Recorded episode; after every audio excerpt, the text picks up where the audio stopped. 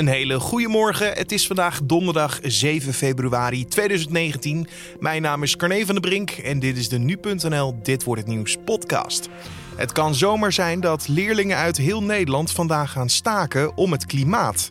Om half elf verzamelen ze zich op het Malieveld in Den Haag, waarna ze een route door de stad lopen. Uh, we doen ook af en toe polls, dat kinderen kunnen stemmen of ze komen of niet. Um, en dat gaat ook heel lekker. We hebben bijna 4000 mensen die hebben aangegeven dat ze zullen komen deze donderdag. En het WK afstanden schaatsen start in het Duitse Inzel.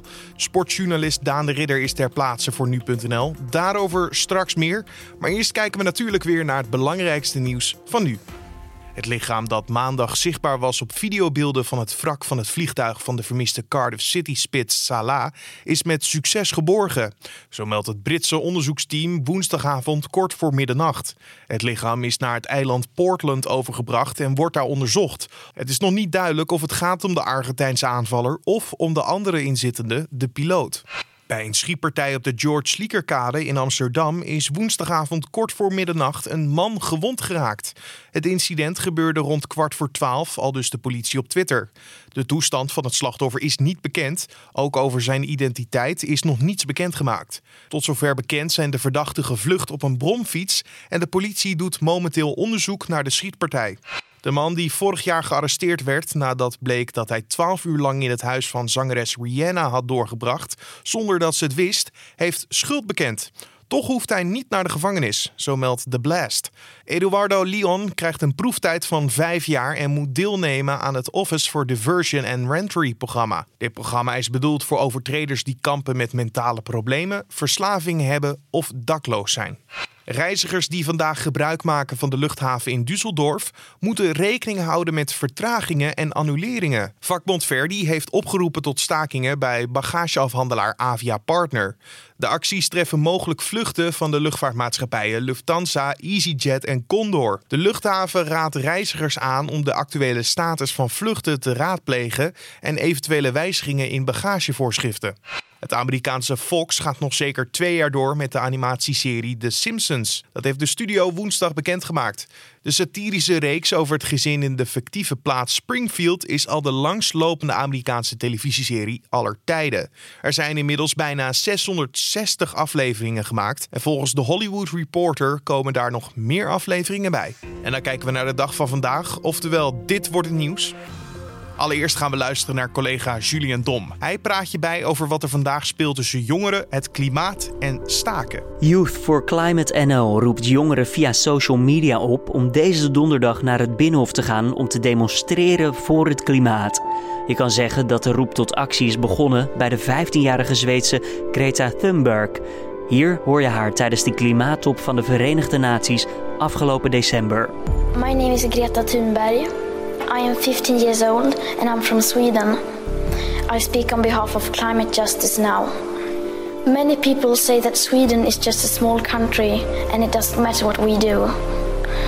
But I've learned that you are never too small to make a difference. And if a few children can get headlines all over the world just by not going to school, then imagine what we could all do together if we really wanted to. Headlines all over the world. En dat klopt. Jongeren laten zich namelijk in ontzettend veel landen horen voor het klimaat, zoals hier in de VS. What time is it? This is zero hour. What time is it? This is zero hour. What time is it? This is zero hour. En Duitsland? Wie machst du es denn mit deinem Lehrer aus? Habt ihr da so eine Special-Regelung oder nimmst du die Tadel in Kauf? Ich würde die Tadel in Kauf nehmen, also ich nehme sie auch in Kauf. Also manche Lehrer, die finden es auch gut und so und die, äh, die lassen dich auch gehen, aber bei manchen ist es echt, die lassen, die sagen Tadel, wenn du gehst. Äh. Australië? What we're here to say that this, we're learning from this. This activism is where we're learning, and yeah, it should be dealt with outside of school, but it's not being dealt with outside of school, and that's why we're here, and that's why we're. En ook in België is het een belangrijk onderwerp. Ze zeggen je moet naar school, je moet studeren, je moet al die wetenschap in je opnemen. Maar dan zien we dat de politiekers zelf alle wetenschap over klimaat gewoon compleet negeren. Aan de telefoon een van de Nederlandse initiatiefneemsters, Kaya, 17 jaar. Ja, Kaya, kan je misschien even kort toelichten waarom jullie voor deze donderdag hebben gekozen om tot actie te komen? Nou, we zijn geïnspireerd door uh, de Belgen. Die hebben al een tijdje de staking op donderdag gedaan. Die wilden wij doortrekken. En we wilden wel eh, genoeg tijd nemen om dit goed te organiseren. Dus eh, ja, toen hebben we donderdag 7 februari gekozen als begindatum van onze staking. Ja, hoe kunnen jongeren aan jullie laten weten dat zij ook naar Den Haag komen? Ja, we hebben een heel succesvol Instagram-account, kan je wel zeggen. Daar hebben we inmiddels ehm, bijna 11.000 volgers op. Eh, we doen ook af en toe polls, dat kinderen kunnen stemmen of ze komen of niet. Ehm, en dat gaat ook heel lekker. We hebben bijna 4000 mensen die hebben aangegeven dat ze zullen komen deze donderdag. Ehm, dus ze laten ons ook weten via de post dat ze komen. En eh, ze sturen ons direct berichtjes dat ze met scholen komen, dat ze zelf komen, dat ze al hun klasgenoten meenemen. Dus we hebben genoeg indicaties dat er veel mensen zullen zijn. En welk Instagram-account is dat? Dat is Youth for Climate NL. Youth for Climate NL, dat kunnen we beter uh, vaak even noemen hier ook in het gesprek. Hey Kaya, um, ja, ja. er komen veel mensen dus. Um, scholen, zeg je soms hele klassen vol. Komen er ook leraren? Uh, nou, leraren zijn niet bepaald de doelgroep. Uh, en er zijn ook kinderen die uh, toestemming hebben gekregen van school om te komen.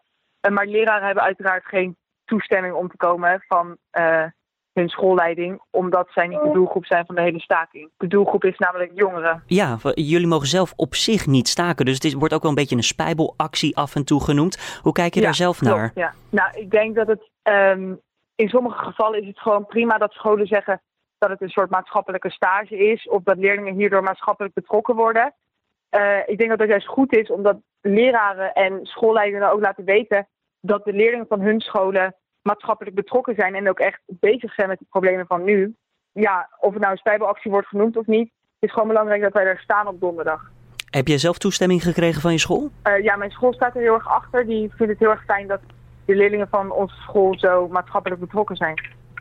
Uh, kan ik me voorstellen dat als jullie daar met duizenden mensen komen in Den Haag, Binnenhof, dat er ook wel enige afspraken gemaakt moeten worden met de gemeente, zodat ja, zij op jullie ja. voorbereid zijn. Uh, is alles geregeld? Ja, zeker. Um, we hebben wat um, overleg gehad met de gemeente. We hadden eerst alleen een uh, vergunning om op het Malieveld te staan. En toen hebben we gisteren een gesprek gehad met de gemeente. En die heeft ons toen uiteindelijk toestemming gegeven om een bepaalde route te lopen um, door Den Haag. Die staat ook op onze website, youthforclimate.nl. Uh, en die route zullen we dan ook lopen. Hebben jullie ook gesproken met de mensen achter de demonstraties in andere landen, bijvoorbeeld in België? Ja, ja we hebben uh, al vanaf het begin contact gehad met de Anuna en uh, andere organisatoren van België. Um, om ervoor te zorgen dat we dezelfde visies hebben. En hebben jullie ook iets geleerd van dat gesprek? Want je onderschat misschien snel iets als er duizenden mensen op de been worden gebracht. Ja, inderdaad. Uh, in België hebben ze natuurlijk wel de nodige ervaring voor. Zij hebben namelijk al drie weken lang een hele grote opkomst. Um, van maximaal 35.000 mensen zijn er geweest. En we hebben dus ook van hun geleerd dat het gewoon heel erg belangrijk is dat je goed omgaat met de polit uh, politici en de media. Um, en daar hebben wij dus van hun ook een beetje wijsheid meegekregen. Kan je een voorbeeld geven van hoe je dan om moet gaan met politici voor zo'n actie als deze? Nou, het is heel erg belangrijk dat we politiek onafhankelijk zijn, omdat we niemand willen buitensluiten van deze taken. Het is namelijk belangrijk dat we allemaal denken aan onze toekomst, of je nou een linkse, rechtse of een middenpartij bent, of dat je daarachter staat in ieder geval. Omdat uh, klimaatverandering gewoon iets is wat alle partijen aangaat. Of je nou Um, maakt niet uit welke partij je achter staat. Het gaat gewoon om dat er iets gebeurt tegen klimaatverandering. Daarom zeiden zij ook tegen ons: het is gewoon super belangrijk dat je ervoor zorgt dat je politiek onafhankelijk blijft. Wanneer zijn jullie nou tevreden? Wanneer is de actie geslaagd? Uh, we zijn tevreden als de politiek zegt dat zij wel degelijk actie gaan ondernemen om klimaatverandering tegen te gaan. De politiek is hier toch al over in gesprek om actie te ondernemen? Ja, ja, ja. Ik heb um, het klimaatdebat gekeken, heb ik live gekeken vanuit, uh, vanuit mijn huisje. Um, en toen heb ik ook gewoon gekeken, wat zeggen ze nou precies? En het komt er een beetje op neer dat de afspraken die ze maken gewoon niet ver genoeg gaan. De lasten worden vooral op de burger gelegd. En wij denken dat juist de industrie degene die moet betalen. Juist de vervuiler moet betalen. En daar is dus de politiek niet goed genoeg mee bezig. Ze willen uh, kleine stapjes zetten. Terwijl wij denken, je moet nu beginnen met de grote stappen. Je moet nu beginnen met de industrie aanpakken. Want dat is waar je CO2-verlaging gaat vinden. Nou werd er ook gesproken over een CO2-tax voor de vervuiler, voor de industrie als het ware. Um, maar dat gaat voor jullie nog niet ver genoeg dus? Nou, voorlopig staat de CO2-tax nog niet in het klimaatakkoord. Dus dat is een probleem ten eerste. Um, de politiek moet namelijk zorgen dat dat wel in het klimaatakkoord komt. En ze zijn nu alleen maar aan het afwachten op de berekeningen. En het duurt allemaal veel te lang. Het moet er gewoon inkomen te staan. En bovendien is het gewoon ook belangrijk dat eh, bedrijven de mogelijkheid krijgen om eh, te investeren in groene alternatieven. En stel nou, er doen scholieren mee die straf krijgen, omdat ze dus eigenlijk spijbelen om mee te doen aan deze klimaatactie. Hebben jullie dan ook nog iets van nazorg voor hun? Nou, het hele idee is dat jij dus laat zien dat ehm, klimaatverandering iets belangrijks is voor jou en dat je dat graag wilt tegengaan. Ehm, en ook al hadden wij op school toestemming gekregen of niet, ik zou ervoor willen nablijven. Ik zou dat geen probleem vinden, omdat ik dit gewoon zo belangrijk vind dat ik de consequenties daarvoor wil aanvaarden. En ik hoop dat andere leerlingen dat ook willen doen. Collega Julien Dom hoorde in gesprek met de 17-jarige Kaya. In een open brief gepubliceerd op de website van Trouw stellen vandaag ook 350 wetenschappers dat de scholieren die vandaag in actie komen voor het klimaat groot gelijk hebben. Onder de groep wetenschappers zijn vooraanstaande milieu- en klimaatexperts en academici. Op basis van de feiten die de klimaatwetenschap verschaft, hebben de actievoerders groot gelijk. Daarom steunen wij als wetenschappers deze actie. Zo staat te lezen in de brief. Leerlingen die mee willen doen aan de actie moeten zich om half elf verzamelen op het Malieveld in Den Haag. Maar wees dus wel gewaarschuwd, je school zou het kunnen zien als spijbelen. En het Duitse Inzel staat de komende dagen in het teken van het WK afstanden. De Nederlandse schaatsers zullen strijden om de medailles in de Max Eiger Arena. Sportverslaggever Daan de Ridder volgt het ter plekke voor nu.nl. nou, het is, uh, het is hier een wit uh, wonderland uh, in Insel. Er is aan het eind van vorige week iets van anderhalve meter sneeuw gevallen of zo. Maar op dit moment, uh, het is echt uh, prachtig weer met zon, maar het is uh, rond het vriespunt ongeveer. Ja, vroeger stond hier een iconische buitenbaan, maar goed, dit die hebben ze een aantal jaar geleden overdekt. Dus uiteindelijk maakt het weer niet zoveel uit. Ja, dit is nu de derde keer dat we daar zijn voor de WK hè, en de tweede keer binnen. Is, is dat jammer of zeg je van, nou, weet je, is wel beter? nou, voor uh, puur egoïstisch is het denk ik beter, want het maakt het werken misschien wat makkelijker. ja, weet je, uh, buiten, we hebben natuurlijk een eco-round uh, dit seizoen gehad in Colombo, nog minder dan een maand geleden. En dat heeft natuurlijk hartstikke mooie plaatjes op. Maar goed, het is niet voor niks dat we bijna altijd binnenschaatsen. Het is natuurlijk wel eerlijker, omdat je bij buitenschaatsen het verschil kan hebben in de, tussen de ene rit en de andere rit qua weersomstandigheden, hè, wind, uh, weet ik veel, sneeuw, er kan natuurlijk van alles gebeuren. Het maakt het allemaal wel wat uh, eerlijker als het binnen is. Laten we dan even naar de donderdag kijken, deze donderdag. Want om kwart voor vijf start de drie kilometer voor de vrouwen met onder andere Irene Wust. Uh, Wust heeft een zware periode achter de rug na het overlijden van Paulien van Deutenkom begin januari. Maar ze staat nu wel aan de start. Wat zijn de verwachtingen dan nu? Ja, dat weet niemand. Ook, uh, ook Wust zelf niet. Uh, ze zei uh, dinsdag op een persmoment hier zo in de buurt dat het voor haar ook een verrassing is. Omdat ze, ja, ze, Pauline van Deutenkom, die overleed begin januari. toen, nou ja, ongeveer tien dagen later deze maand EK Allround in, in Colombo. En nou ja, dat was vanzelfsprekend niet hetgeen waar ze op dat moment het meest mee bezig was. Dus dat, dat viel er zwaar. Ze werd vierde. Nou ja, en sindsdien heeft ze geen wedstrijd meer gereden. Heeft gerust, getraind, geslapen. Ze heeft wel een trainingswedstrijd gereden, maar ja, dat zegt allemaal niet zoveel. Dus uh, ja, ze weet niet zo goed uh, waar ze staat. Maar ja, het blijft wel uh, iedereen wust. En iedereen wust is meestal goed in deze periode van het jaar. Want of het nou de Olympische Spelen zijn of de weken afstanden. Laten we dan ook meteen even kijken naar later de dag. De vijf kilometer voor de mannen. Voorheen deed Sven Kramer die eigenlijk gewoon met zijn ogen dicht. Maar dat wordt dit jaar volgens mij een stuk lastiger.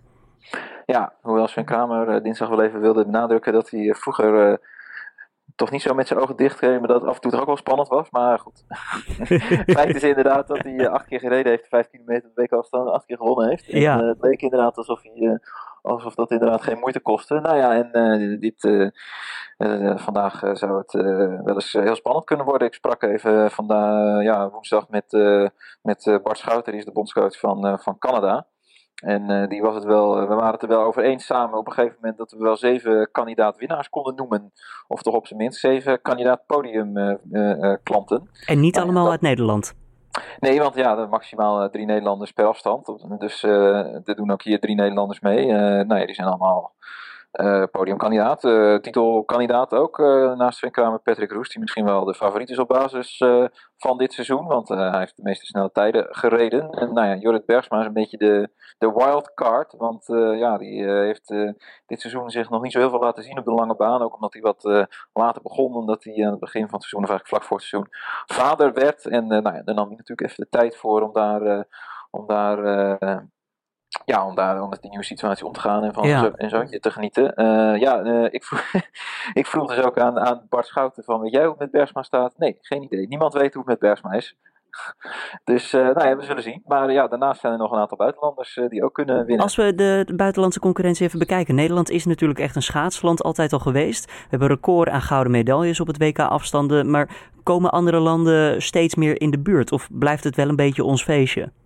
Nou ja, weet je, eh, dat, eh, de afgelopen jaren is natuurlijk eh, Nederland eh, Nederlands feest geweest. Eh, twee jaar geleden bij het laatste week afstand, er is nooit een week afstand in Olympisch jaar. Dus twee jaar geleden was het laatste, toen won eh, Nederland eh 15 medailles, 8 keer goud.